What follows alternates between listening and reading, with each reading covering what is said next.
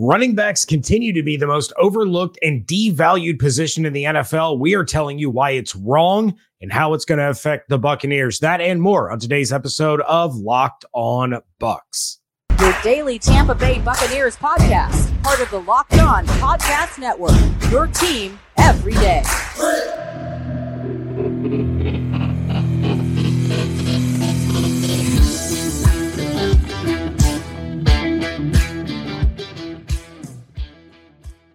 What's up, and welcome to a WTSP Wednesday episode of Locked On Bucs, your daily podcast covering the Tampa Bay Buccaneers, part of the Locked On Podcast Network, your team every day. Thank you so much for making Locked On Bucs your first listener view every single day. Don't forget you can subscribe or follow for free on YouTube or wherever you get your podcasts. And you can follow us on Twitter. I'm James Yarcho at JYarcho underscore Bucs. He is Evan Klosky at E Klosky WTSP, both of us credentialed members of the media covering your Tampa Bay Buccaneers. Of course, you can find Evan on 10 Tampa Bay and at 10tampabay.com. You can find me over at SB Nation's BucsNation.com. And we are here with you every Monday through Friday, along with our everydayers who we always want to show our appreciation towards for their continued support of the show. So thank you for making Locked On Bucs your first listener view every day. ESPN is going through and ranking the top 10 players at all positions. And we have more on that in a little bit. But first, Evan, you and I were chatting via the uh, mobile devices earlier on Tuesday, saying, hey, what do we want to talk about on this wonderful WTSP Wednesday episode of the show? And you brought up the running backs. Now, of course, Monday was the franchise tag deadline. And the biggest story was running backs. Saquon Barkley, Josh Jacobs, Tony Pollard not getting long term deals, not getting the big money. And even Indianapolis Colts running back Jonathan Taylor came out and said, they want us, they draft us, but when it comes time to pay us, we're gone. I'm paraphrasing. I don't have his, his exact tweet in front of me. But Evan, what's going on with the running back position? Yeah. So first, let's say this: that um, there's a definite, legitimate gripe to what the players are saying and being ticked off. I think there's a little bit of hyperbolic uh, messaging from the running backs in at least how they're selling themselves. But let let's dissect this. All right. I think Jeff Darlington put it out there, and it's maybe the most damning piece of evidence, uh, which highlights the problem. And that's that the franchise tag for running backs has actually gone down in monetary amount from 2015 to now. That's incredible. So in eight years' time, you know, you consider inflation and all these things that, you know, you got to add money, money, money, more money. Every contract's going up and up and up. Running backs have gone down. So then people will say, you know, oh, you know, look at the amount of guys who are making money, you know, McCaffrey's salary, Henry's salary, Chubb's salary. Well, first and foremost, let me say this. You're you're talking about one percenters, uh, and and it's very rare to actually get a second contract as a running back. But even so, a lot of these running backs are one year deals under the guise of whatever contract they're given. And if you're an everydayer, you know you don't look at contracts anymore. You look at fully guaranteed money upon signing. And the fact is, Christian McCaffrey only has $30 million or so in fully guaranteed money upon signing, which is the peak of their position, which is the most that any running back's getting right now. And if you go through the laundry list of of the uh, of the positions and how much they're making. I think I have the notes somewhere. Uh, if not, I will kind of paraphrase it. But you know, you got to go through like I don't know. Uh, double digits of quarterbacks, wide receivers, offensive linemen, defensive linemen. Five safeties make more than that guaranteed amount, and that's also a luxury position. So it's it's a little bit confusing to me how running backs are not valued, yet they're utilized extensively in offenses. So two things can be true here. Front office front offices would be dumb to overpay the running back position. It's also dumb to think that running backs should not be pissed that they're getting run into the ground doing the bulk load of the work and then being told to shove off. Dalvin Cook, all he's done the past four years is total at least 1,300 plus yards of offense. And what, what was the gift he got this year? He got cut. And you know what? He's still a free agent. Why is he a free agent? He won't take a pay cut. So let me get this straight. The guy is at the peak of his game. He's performing each and every year, and teams are saying, We don't want to pay you what you think you're worth. And it's not you, Dalvin Cook. It's the position of running back. And that's the problem here. Because if Austin Ekeler said tomorrow, you know what, I'm holding out this season, you think that the Chargers are going to be happy about that? You think they're going to say, you're replaceable. I don't give a crap. No, they're going to be a worse off offense, but they refuse to pay the position. So that's the struggle here.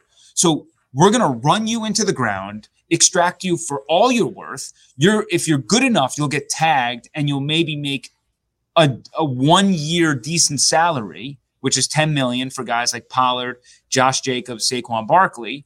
Um, but most guys are like Tony Pollard, who got a four year deal worth south of $4 million.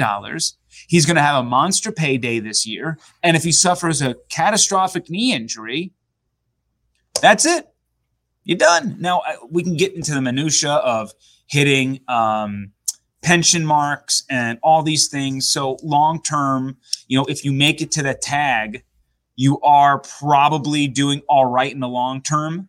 But the, the fact of the matter is, if I told anyone out there, anyone, let me work you 80 hours a week, you're going to provide exceptional work for me as a company. And when you walk into my office and say, Hey, I'd like a raise, I've given you four years of my time. I feel like I've done some pretty good work. And I go to you and I say, um, you know what? You're fired.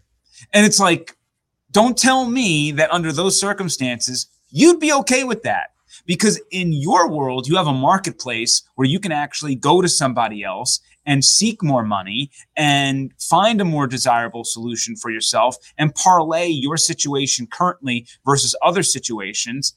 In the NFL, you don't. You got no leverage. You want to go play in a CFL for much less money? You want to go play in a USFL for no money? I mean, it's like these guys have 0.0 leverage. And I'm wondering if the running backs all collectively get together and form some sort of sit in, what's going to happen? What's going to happen? Are the teams going to find them? Are they really going to lean into that? What's it going to look like? What are the fans going to say, huh? What are the fans going to do when their their running back is out? When the Bucs don't have Rachaad White? When the Niners don't have Christian McCaffrey? When Austin Ekeler's not there for the Chargers? When Josh Jacobs not there for the Raiders? All of a sudden, the position is going to look pretty darn desirable because if you look at RB twos in these teams, guys don't have them.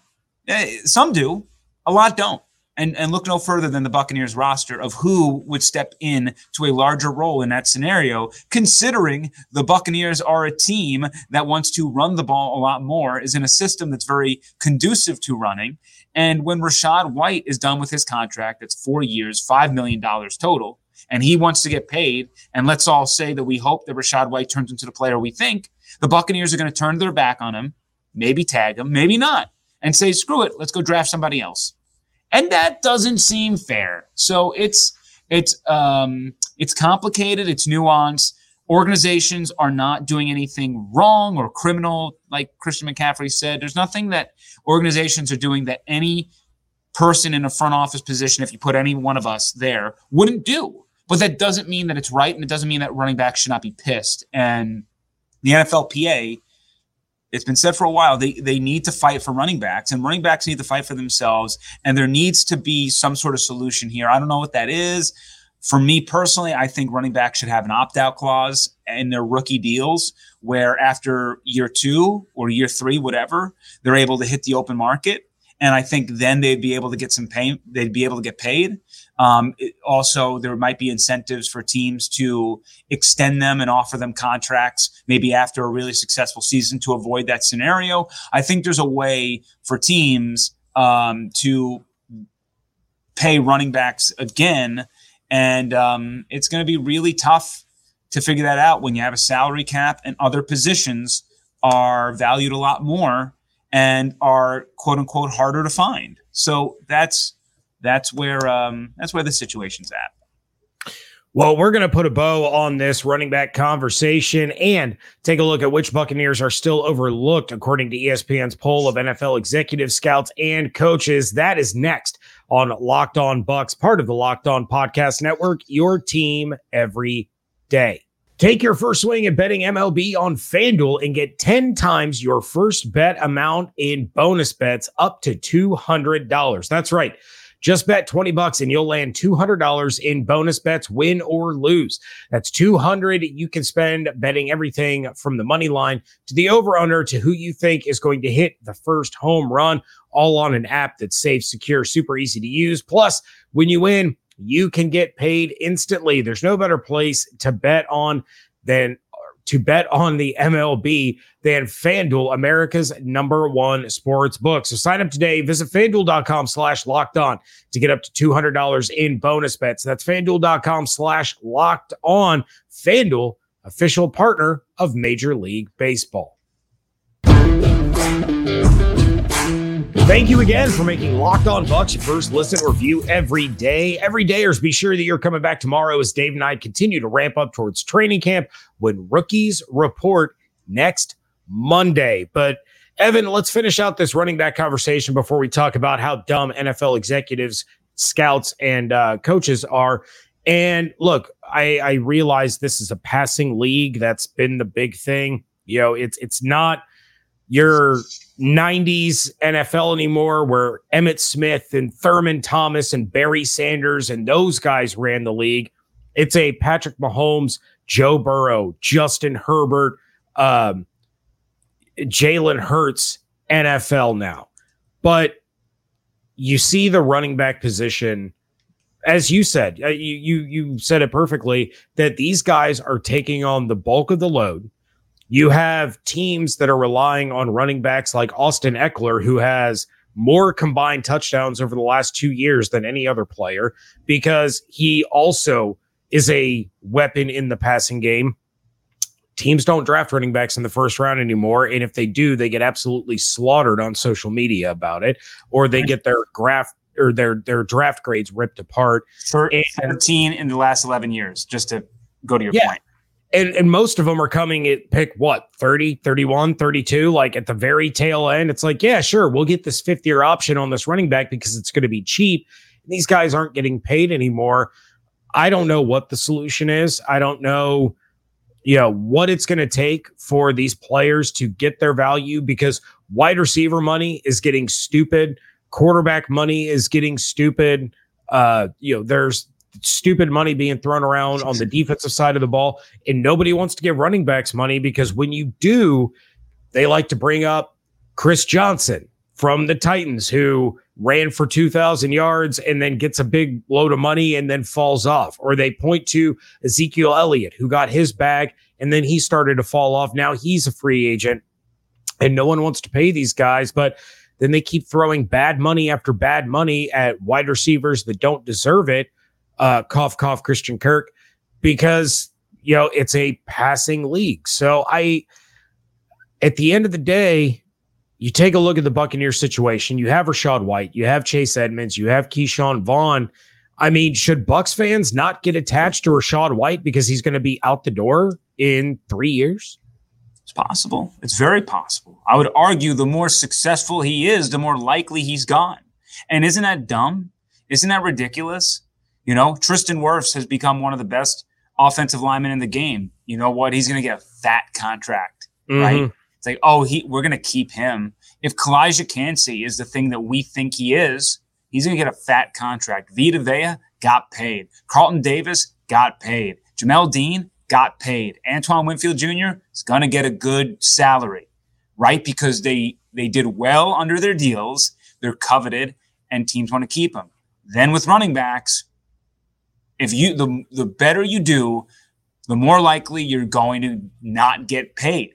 And that is why you're seeing a lot of running backs still on the open market some who are significantly better than the ones that are on NFL teams right now. And it's because guys like Zeke will not take a pay cut. And, you know, it, it sucks that a guy like Joe Mixon and Aaron Jones, people who have been supremely productive in this league, are stuck with the decision of do you want a job and take a pay cut? Or do you want us to get rid of you? And, you know, I'm part of me wants to be stubborn, like some of the others in this league, and say, I want to get paid, right? Like Dalvin Cook can be signed tomorrow, but he wants to get paid uh, a good chunk of money. Uh, on the other hand, I'm not going to be the one that says, hey, turn down $8 million this year. That seems like a good way to live life. So uh, it's, um, yeah, that's it. Until something changes or, you know, there's a mechanism around allowing uh, running backs to hit certain bonuses um, during their peak.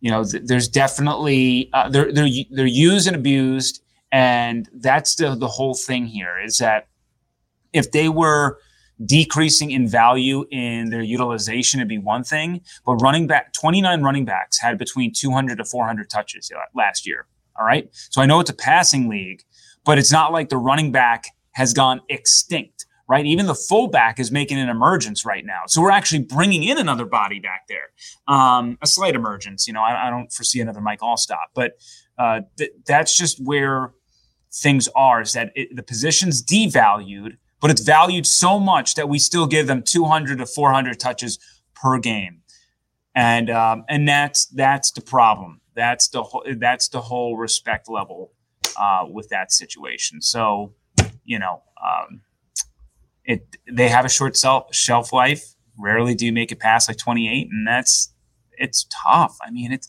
I, if you you're a parent, you have a kid. I don't know why you ever want them to be a running back. These kids, maybe if you told me that they're going to make more money in college than the NFL, I I would actually agree with you. I think the running backs would make more money in college than in the NFL. And then to that point, then I understand why you want to raise them as a running back. But still, yeah, it's it's getting out of hand. And, and running back has always been my favorite position in football. Pay them what they deserve. We we need like a running back wage scale the way we have a rookie wage scale at, at this point in time. But uh, let's let's shift gears here, Evan, and let's talk about how NFL executives, coaches, scouts are the equivalent of the guys over at EA that do the Madden ratings because ESPN has compiled a list based on surveys that they sent out to those folks within the NFL to rate the top 10 players at each position group. And we're going to start off with some obvious, but also some bad news. There were no Tampa Bay Buccaneers in the top 10 of quarterbacks, running backs, edge rushers, tight ends, cornerbacks, defensive tackles or guards slash centers. They did basically interior offensive line for one category. Let's start with the wide receivers, where Mike Evans was listed as an honorable mention. And Chris Godwin was the last player listed as quote unquote also receiving votes. This is pretty similar to the, the Madden rating issue that David and I talked about on yesterday's episode. But these are some of the guys that were placed ahead of Mike Evans. And Evan, I'd, I'd like your thoughts, but Terry McLaurin, DK Metcalf, CeeDee Lamb, Deebo Samuel, all listed ahead of Mike Evans. And there's not a single one of those that I think deserves to be ahead of, of Evans and what he not only has accomplished, but continues to accomplish every year. You know, if you thought we had to argue for Rondé Barber to be in the Hall of Fame, I oh already I already know the struggles we're going to have with Mike Evans. I already know it. I mean, it, you know, he, to an extent, there's a part of me that thinks Mike Evans will be so much more appreciated when he's retired and done with versus the present day. But he's constantly slept on. And to be honest, he's done it with name his quarterbacks outside of Tom Brady. Name yeah. his quarterbacks like uh, Mike Glennon, Jameis Winston, Ryan Fitzpatrick, Josh McCown. Now he's got Baker or Kyle. You know, it's and and you know, your best um when you're when you're as available as as he is, which, by the way, is probably the number one thing. At least when I spoke with Rondé, I know it's his number one thing. But when everybody talks about his resume, the number one thing that they talk about with Rondé, he never missed a game. Now, Mike Evans has missed a game here or there, but that matters in this league because people miss games and you you're no good to me unless you're on the field. So, you know, I would bet a good nickel that Mike Evans is going to have some sort of hamstring issue in training camp because that's that seems to be consistent. Um, having said that, he goes out there, he guts through stuff, and he reaches 1K. Um, and he's done it. I think you've argued this point before, as well as David. He's done it despite uh, a 17 game schedule. He's done it in 16 games, I believe, every time, mm-hmm. right? So, um, you know, is it a little bit wonky that he had the extra game to fulfill the 16? We can debate that another time. But regardless, in 16 games, he has hit 1,000. He hasn't needed that 17th game. So, yeah, he's forever underrated. Players respect him, I think. Players know. I'll tell you this uh, defensive coordinators respect Mike Evans. Go talk to them. They know yeah. they know his worth. So to those who know, you know. And um, it's just a shame that he's not respected. But I think he's so over it now. He gets it. He just whatever. More fuel to the fire. Even Cam Jordan was attacking people on Twitter saying, You don't understand how good Mike Evans is. And when that's coming from from Cam Jordan, I think that speaks volumes. When Buccaneers fans have to like Cam Jordan, that's a problem. right, right. All right. Well, we have some more players that were ranked appropriately and ranked not so appropriately. That's coming up next here on Locked On Bucs. Wrapping things up here on the WTSP Wednesday edition of the Locked On Bucs podcast. And this is a guy that I feel was ranked appropriately, but also might have come in a little bit too low. Look, I was really happy to see Antoine Winfield Jr. in the top 10 of safeties, but he did come in 10th. Still top 10, but it's the bottom of the of the top 10. But he was behind players like CJ Gardner Johnson, Kevin Byard, and Tal- Talanoa Hufanga out of San Francisco. He's good. I love Hufanga. He's, he's good. My my thing yeah, my thing is with Antoine Winfield Jr. though is last year he was higher in those rankings. They Todd Bowles messed him around this much. You know, he spoke on the Richard Sherman podcast, being like, I don't think you guys understand how complicated Todd Bowles' system is, and having to learn essentially every position and be excellent at all of them.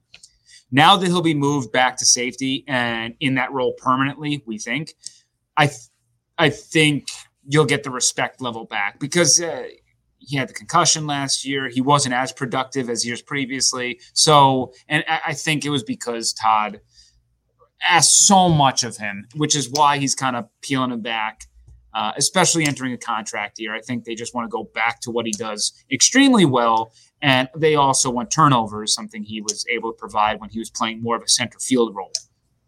You know, and, and something else that we talk about a lot on this show is that Antoine was playing at an all pro level, but his season got derailed by quite a few different injuries. So I think I think that probably hurt him in the rankings as well. Now, sticking in the secondary, Carlton Davis, the man who said he was going to go out and wreck stuff, he will, you know, go one on one with the best of the best receivers across the NFL, starting in Week One against Justin Jefferson but he received votes not even enough for an honorable mention. He was buried in the quote unquote also received votes behind the likes of L'Jarius Sneed, Jaycee Horn, Tariq Woolen, Marshon Lattimore, Trevon Diggs. I have my own personal opinions on Trevon Diggs. He is feast or famine. He's going to get you an interception, but he'll give up two 50 plus yard plays in a single game yeah. because he is so ball hungry.